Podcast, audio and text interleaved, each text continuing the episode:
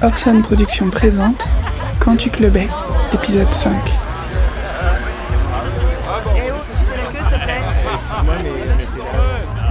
Rien n'allait dans les clubs. Je ne voyais que la violence du truc.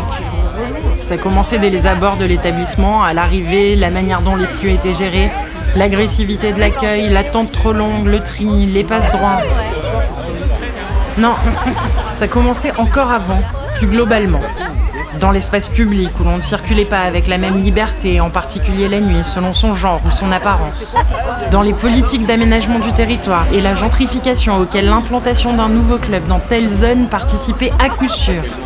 Dans la structure profondément inégalitaire de la société qui faisait du clubbing le loisir d'une catégorie à l'exclusion des autres. Je vais voir, vas-y on.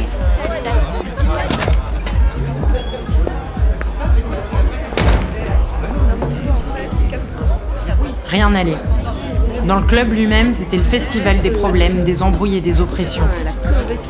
Celles, bien sûr, exercées par les mecs sur les meufs, à travers leur nombre presque systématiquement majoritaire, leur façon de prendre toute la place, physiquement, symboliquement, professionnellement aussi, toute la place des line-up et des organisations, leur comportement prédateur, leurs mille façons de dépasser les limites, la pire de toutes étant lorsqu'ils s'essuyaient sur le consentement, et toutes les excuses qui leur étaient trouvées, le silence qui s'abattait sur les affaires.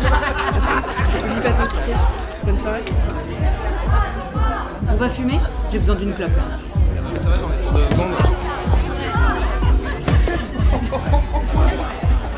T'as du feu ?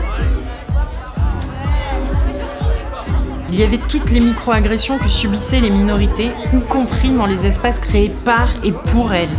Les propos discriminatoires, les questions déplacées, les regards, les déguisements. La désinhibition libérait le démon oppresseur. Il y avait le manque de liberté, le flicage permanent d'agents omniprésents, leurs ordres. Par ici, pas là, attendez, le ticket, le bracelet, pas de cigarette, remettez votre t-shirt. Pour les filles, c'est par là, aux toilettes, à un garçon trans. Sortez s'il vous plaît, aux toilettes aussi, accompagnés de coups terrifiants sur la porte quand on était rentrés à plusieurs. Leur usage de la force physique aussi, et leur manque d'intervention totale quand il y avait un vrai problème. Et quand l'heure de la fin approchait, ils vous dirigeaient vers la sortie comme du bétail. Tu étais bien là, alors tu contestais cet ordre ultime de partir. Tu contestais beaucoup, rien n'allait et tu ne manquais pas de le dire. Tu allais voir les patrons, les orgas, tu laissais des commentaires sur internet, tu menais des campagnes, tu signais des pétitions, tu boycottais. Dégoûté des clubs, tu jurais de ne plus y revenir. Tu allais ailleurs, tu découvrais autre chose, des espaces plus grands, plus loin, plus permissifs, moins chers, ou des soirées en plus petits comités, plus communautaires. Mais tu revenais dans les clubs. Ce n'était pas une attraction mystérieuse, ni l'évidence d'une supériorité sur toutes les autres choses à faire la nuit, le week-end, ni un goût pour le danger et la confrontation au dur réel. C'était tout simplement parce que tu y étais chez toi. Allez, viens, on va danser.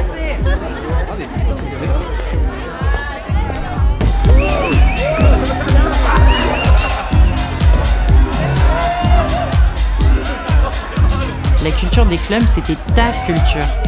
Les fondateurs des musiques qu'on y célébrait étaient tes ancêtres. Ta famille, celle que tu t'étais choisie, n'était composée que des personnes que tu y avais rencontrées et avec lesquelles tu avais en quelque sorte grandi, y compris politiquement. Et comme c'était chez toi, tu entendais y mettre un peu d'ordre et faire en sorte que ta famille s'y sente bien. A safe space, l'expression consacrée avait quelque chose du foyer. Ta relation au club était comparable à celle que l'on entretient avec la France quand on y a grandi. Un pays qui a pour devise liberté, égalité, fraternité, mérite qu'on le harcèle, chaque jour, à tout sujet, qu'on ne lâche jamais l'affaire, jusqu'à ce que ce soit vrai.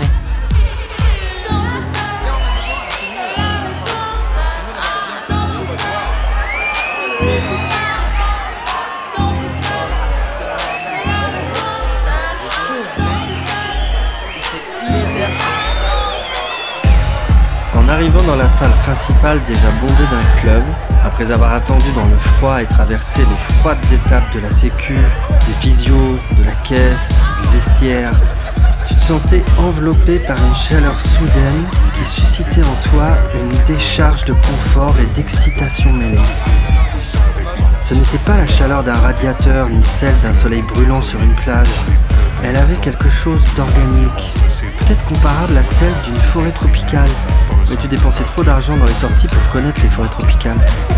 Elle n'était pas étouffante, accablante, elle t'absorbait, elle t'incorporait, te liquéfiait. Une créature de l'onde t'appelant dans le courant, te rendant indissociable du courant lui-même. Elle émanait des corps, de tous ces corps si proches les uns des autres, presque enchevêtrés, de tout leur fluide affleuré, leur sueur et leur souffle. Les milliards de gouttelettes jaillies de leur bouche en suspens, ces gouttelettes qui transmettent le virus, mais que tu aurais pu boire sur le champ comme un lait-miel. 1000 interactions sensorielles t'auraient semblé déplacées, exagérées, sales, bien trop intimes en temps normal. Dans un tram, dans un brief, dans un couloir d'hôpital. Là, c'était ok. Ok, la joue mouillée contre la tienne. Ok, le souffle chaud chargé de postillons contre ton oreille. Ok, les mains sur tes épaules à travers le tissu collant de tes vêtements trempés. Ok, celle dans le bas du dos. Ok, la laine de Red Bull et de clope, et plus souvent qu'à ton tour. Ok, ce corps contre ton corps. L'air disparaissait entre toi et l'autre. Vous formiez alors une seule créature aquatique extraordinaire, sans sud d'elle-même, portée par le fleuve.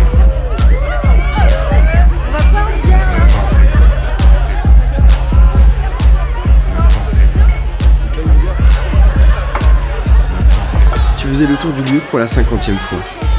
Tu croisais X pour la 40e fois et tu lui faisais un grand sourire pour la 38e fois. Parce qu'un sourire était tout ce que tu avais à lui dire après un premier tour de salutation et un deuxième de brève banalité.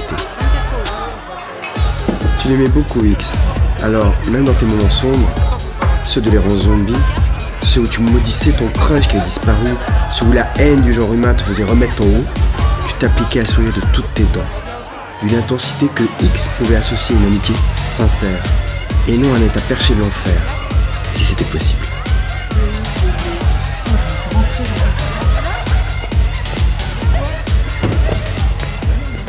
Bonsoir. C'est le gros sac là. Celui-là ? Celui-là ? Ouais, celui-là. Franchement, tu t'es découvert, j'adore. Merci, bonsoir. Bonsoir. Voilà.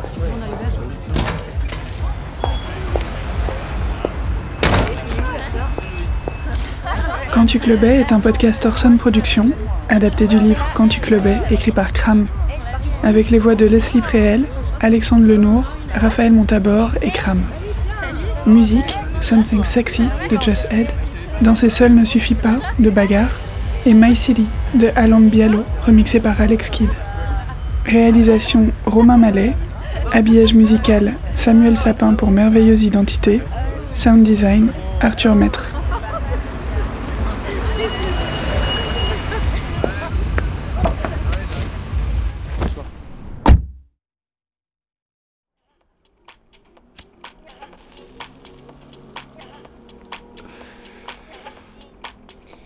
Tu ne savais plus comment formuler le poste. C'était peut-être le 4e de ce type et déjà, la dernière fois, tes potes s'étaient copieusement moqués de toi en commentaire.